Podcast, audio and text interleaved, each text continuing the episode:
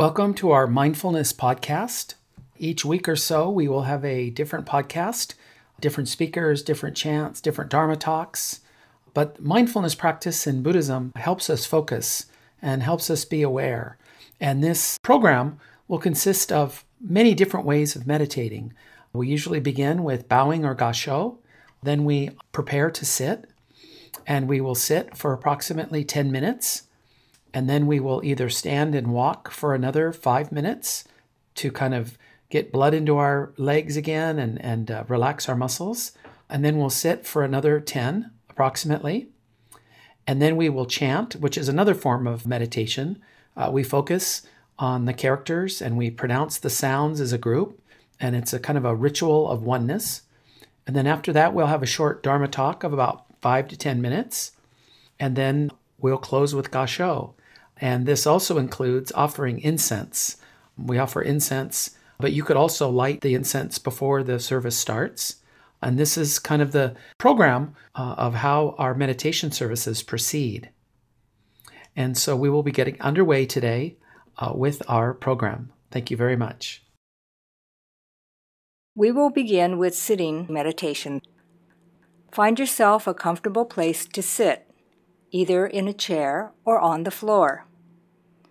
On the floor, you may prefer to sit on a cushion with your legs crossed or folded beneath you. On a chair, sit without leaning back with your feet planted evenly and comfortably on the floor. Sit comfortably erect with shoulders back and your spine straight. Rock back and forth and then side to side to find your center. Your head should also be straight with your eyelids lowered but not closed. Focus on a point a few feet in front of you. Your face should be relaxed as you breathe quietly. Hands can be placed in several positions. In the classic mode, rest your left hand in your right hand, with thumbs touching and comfortably laid against your abdomen. Or you can touch thumbs and forefingers together and rest them on your thighs with palms up. Another option may be to fold your hands on top of each other on your lap. The key is to find a position that is comfortable and that can be maintained in stillness during the meditation session. While sitting, try focusing on your breath, counting them to 10. Breathe in, 1. Breathe out, 2. Breathe in, 3, and so forth. You may find distractions such as the sounds around you or your own thoughts. If that happens, observe them, acknowledge them, and then let them go. Begin counting your breaths again from one. We will begin and end each session at the sound of a bell. At the end of this first session, you will be asked to place your hands together in gassho and bow. Gassho means putting your hands together and bowing in an expression of gratitude. You may choose to intone the words Namo Amida Butsu as you gassho. We will begin our first seated meditation session at the sound of the bell.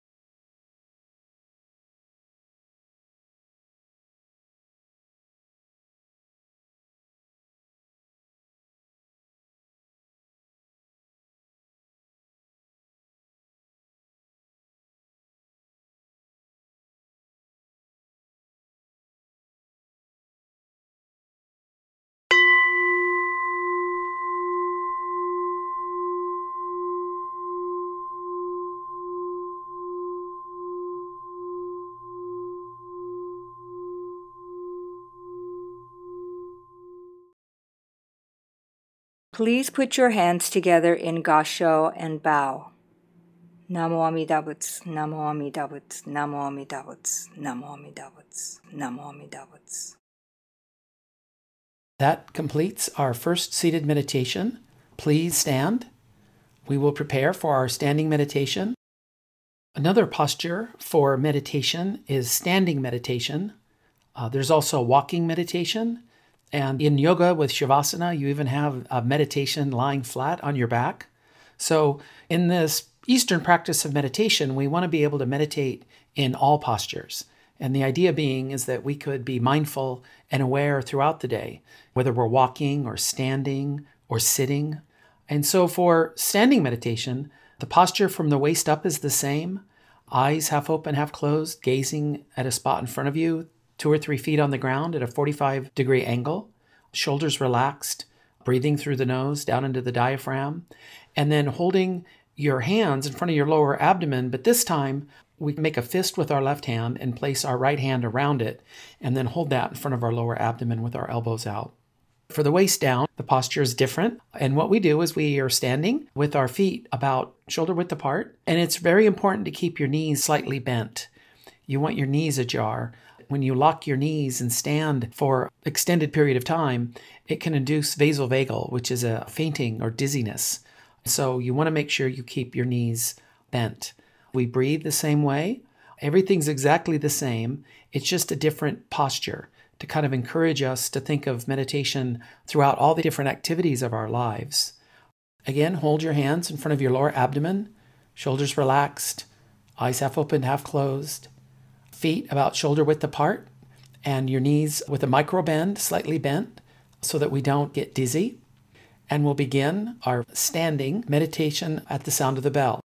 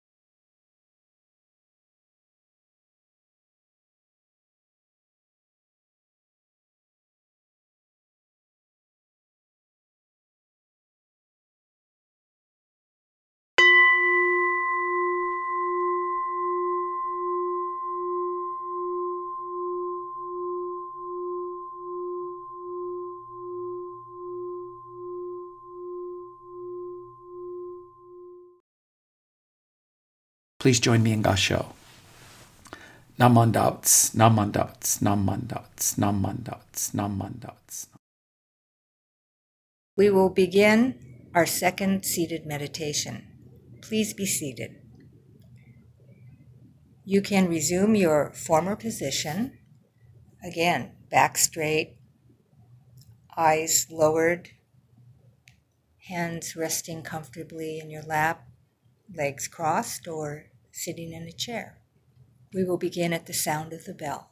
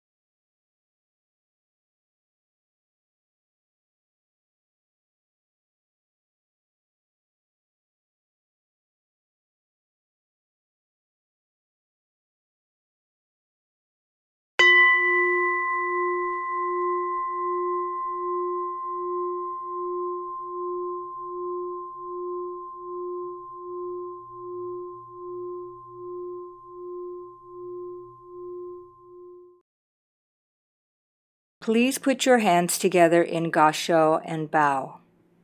Namo Amida Butsu, Namo Amida Butsu, Namo Amida Butsu, Namo Amida Butsu, Namo Amida Butsu.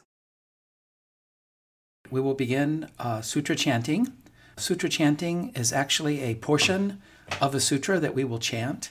Uh, most sutras are far too long to be able to chant in one sitting. So for us, uh, we're usually chanting a verse out of a longer narrative or prose. And that's why uh, each line consists of perhaps four or five or seven characters. When we chant, we read from left to right, just like in English, and we move down the first column, and then we move to the second column, and so on. Open circles uh, represent bells uh, for the chant leader to ring. So we always begin a sutra chant with two bells. Whenever we change a section, we use one bell to kind of signal that we're changing uh, from one section to another. And then when you end a sutra chant, you always end with three bells. Each syllable here is written in Romanized characters, English characters, and each syllable here represents a kanji, a Chinese character and it's written phonetically. It's the sound of the character. The vowels have the same pronunciation independent of location or their neighbor. So this is different from English.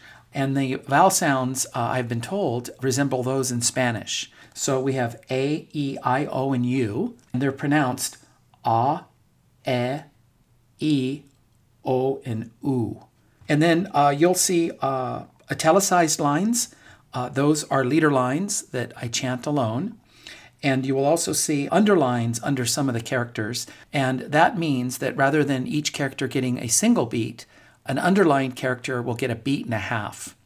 And to kind of make up that little extra time, the next character in line will only get a half beat.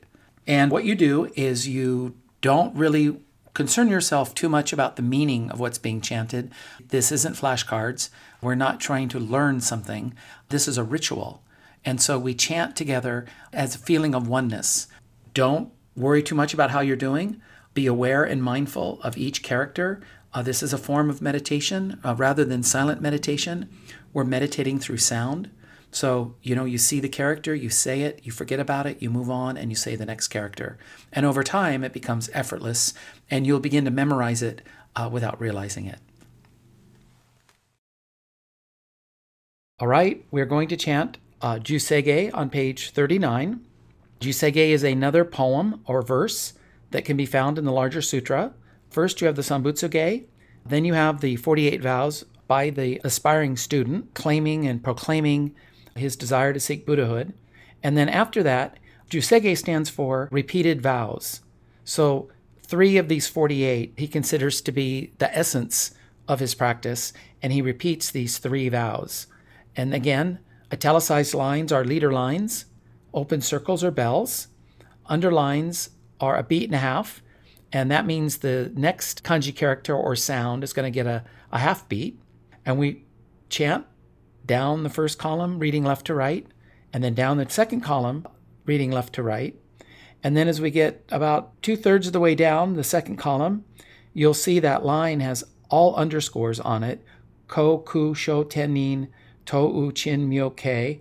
So we're slowing down.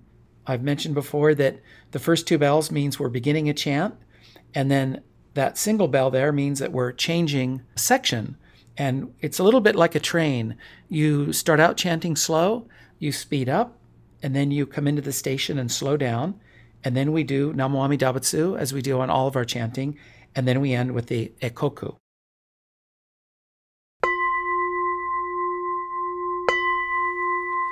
Dagon Chosengan show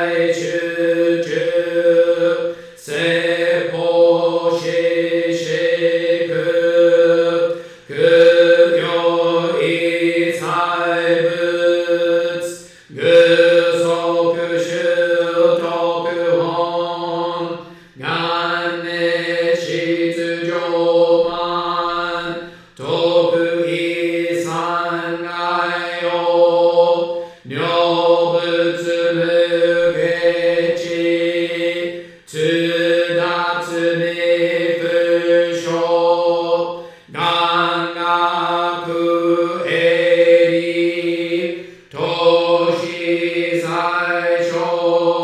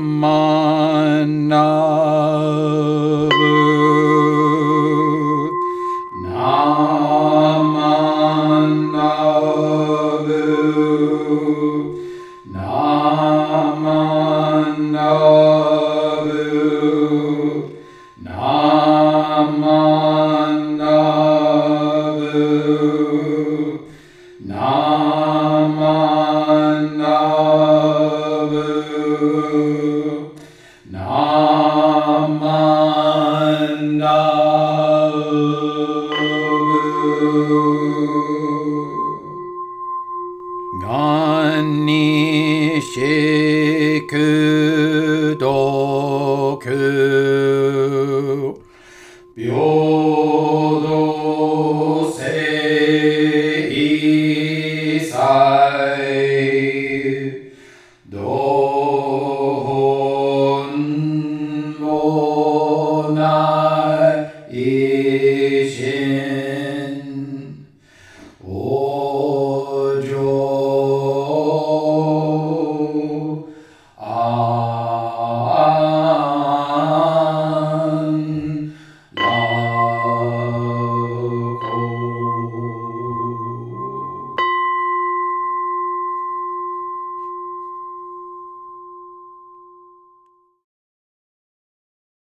Please join me in Gasho.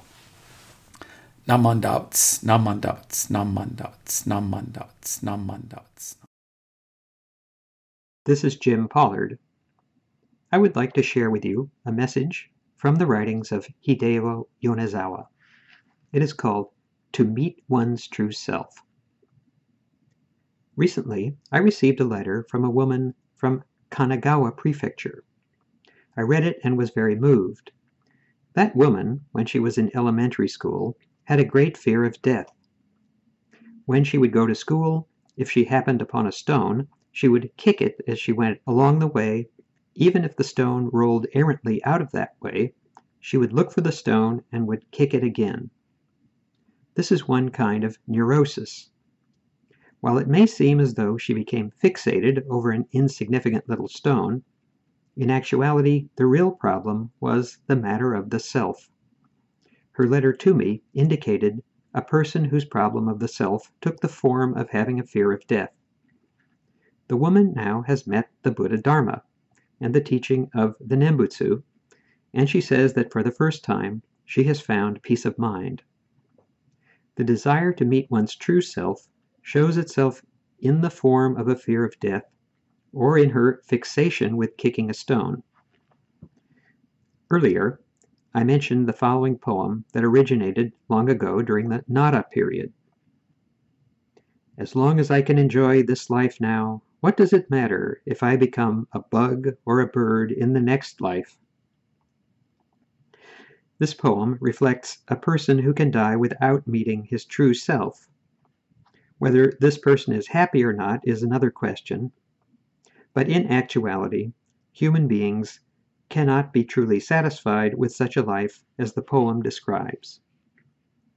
The first line of the three treasures that we recite at the beginning of our Buddhist services is Hard is it to be born into human life. If one is able to feel that it was good to have been born as a human being and to have received this rare life, then that is to meet one's true self. However, one who has not met his true self would probably say, As long as I can enjoy this life now. Here is another version of the poem.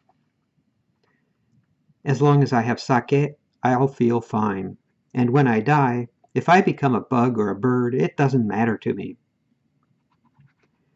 Instead of fooling himself by receiving comfort through external things, the person who has met his true self is able to be completely satisfied without receiving anything external to himself. While the other shore seems like something far away, it teaches us the path on which we are able to meet with our true selves. There is actually no teaching that is closer to us than this, since we are living within it. But because we are in it, we are unaware of it. We live in a world of okage-sama, but we do not notice it. When the teaching is taken out and shown to us, then we realize how we have been living within it all along. When you stop and think about it, there probably isn't anything as foolish as a human being. While we breathe all the time, few of us think, now I inhale, now I exhale.